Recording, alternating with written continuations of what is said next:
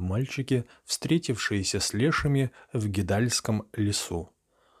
Давным-давно жила в Вааге, в Губранской долине, семья бедняков. Много у них было детей, и двое старших мальчиков постоянно ходили по всей стране за милостынью, так что им были известны не только все дороги и тропинки, но даже кратчайший путь в Гидалу.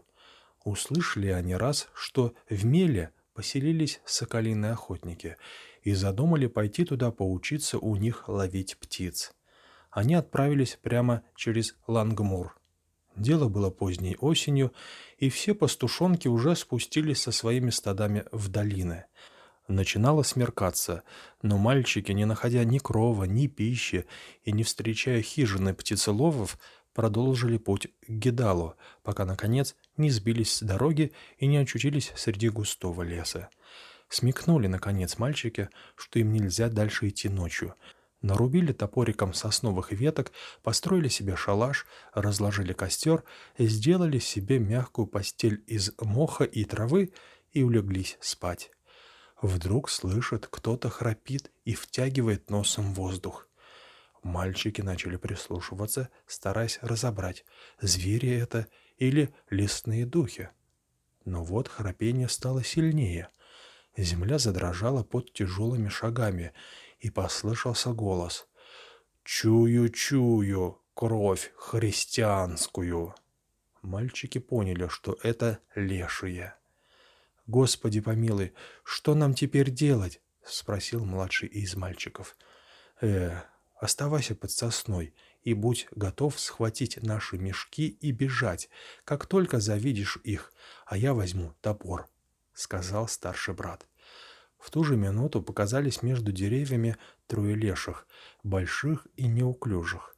Их головы достигали макушек сосен, но на всех троих у них был только один глаз, который они по очереди вставляли в дырку, находившуюся у каждого во лбу — а потом направляли глаз рукою.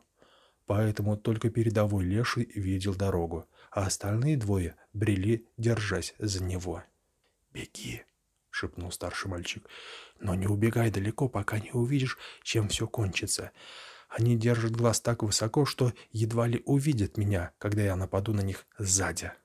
Младший брат побежал, лешие бросились за ним, а старший напал на них с тылу и ударил заднего лешего топором по ноге, да так сильно, что тот страшно закричал, а передний леший с испугу выронил глаз. Мальчик, не будь промах, тотчас подхватил его. Глаз был больше, чем два сложенных вместе блюда, и такой яркий, что с ним можно было видеть все, как в ясный день, хотя ночь была, хоть глаз выколи. Лешие, придя в себя и поняв, что мальчик одного из них ранил и украл у них глаз, стали всячески угрожать ему, требуя свой глаз назад. «Я не боюсь ни леших, ни их угроз», — сказал мальчик. «У меня теперь у одного три глаза, а у вас и у троих нет единого. Да еще вдобавок двое из вас должны тащить третьего». «Отдай сейчас глаз, или мы тебя превратим в камень!» — кричали лешие. «Ну, это не так скоро делается», — отвечал мальчик.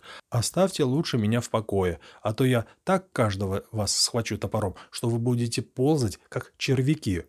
Струсили лешие и стали всячески упрашивать своего обидчика. Обещали ему за глаз и золото, и серебра, и чего он только пожелает. Мальчику это понравилось.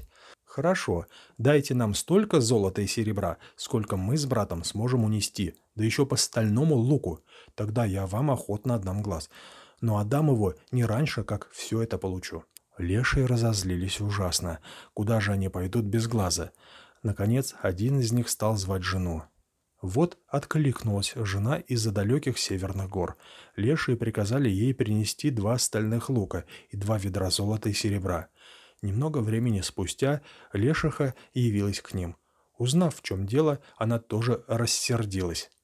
«Я вас заколдую!» — кричала она. Но лешие так уже были напуганы, что упросили ее не сердить маленькую осу, а то, пожалуй, она у нее глаз отнимет. Швырнула лешиха мальчикам ведра с золотом и серебром и два стальных лука. Те схватили и пустились бежать, бросив глаз леших.